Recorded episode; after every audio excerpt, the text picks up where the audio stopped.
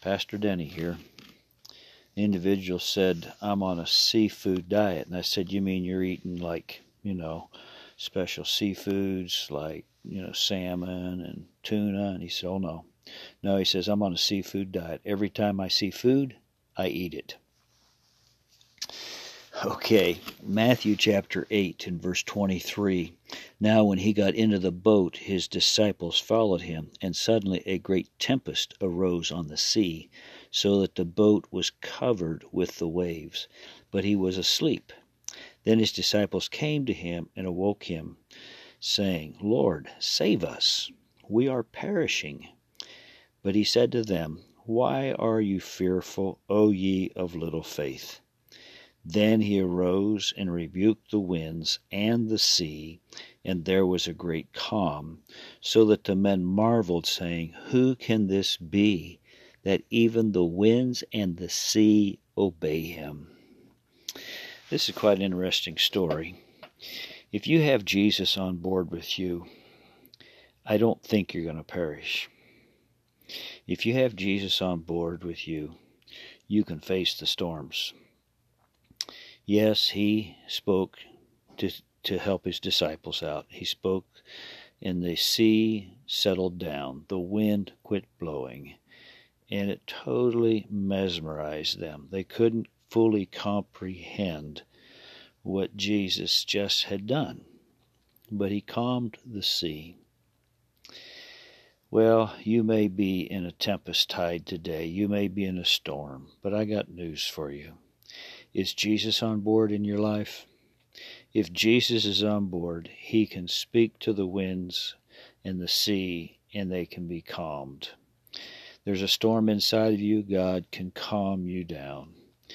That's part of the reason why He gave us the precious Holy Spirit with the evidence of speaking in tongues, that we can pray in tongues and our emotions are shared with God, and He heals our broken heart and He comforts us in the time of storm. The precious Holy Spirit is called the Paraclete, meaning the one who stands beside you. And so when Jesus is on board, we can be rest assured that we'll have smooth sailing.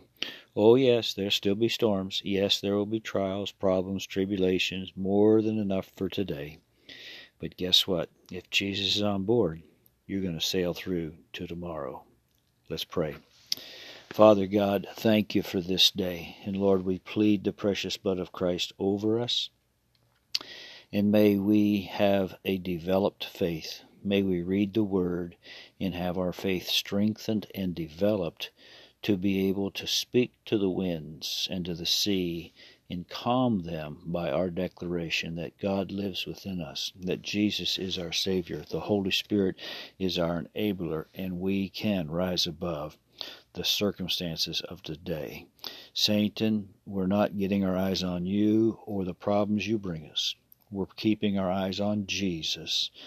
You may think you're distracting us, but you're just pushing us closer to Jesus every day. So thank you, Lord, for helping us when the storms of life come. You are still there to help guide us and direct us and help us and to calm the sea and the wind.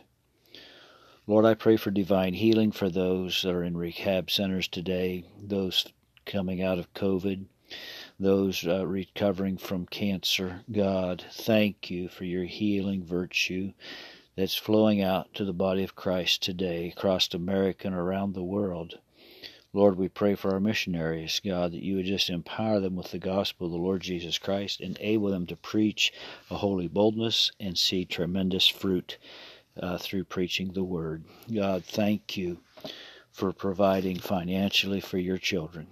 And Lord, we just bind the evil forces of the enemy. Lord, as we are generous and we give the tithe, you are there to provide for us. And we give you praise. Lord, for those looking for work, God, that you would miraculously provide for them. Thank you, Father God, for you do all things well. We give you praise. Lord, bless our military around the world. Bless our leaders around the world. Help them to make right decisions. And Lord, we come against all the evils and we speak to the evil to be gone in the name of Jesus. Lord, you said you'd keep us from all evil, and we thank you for that. Lord, guide our day for your glory in Jesus' name. Amen. God bless you. Have a great one.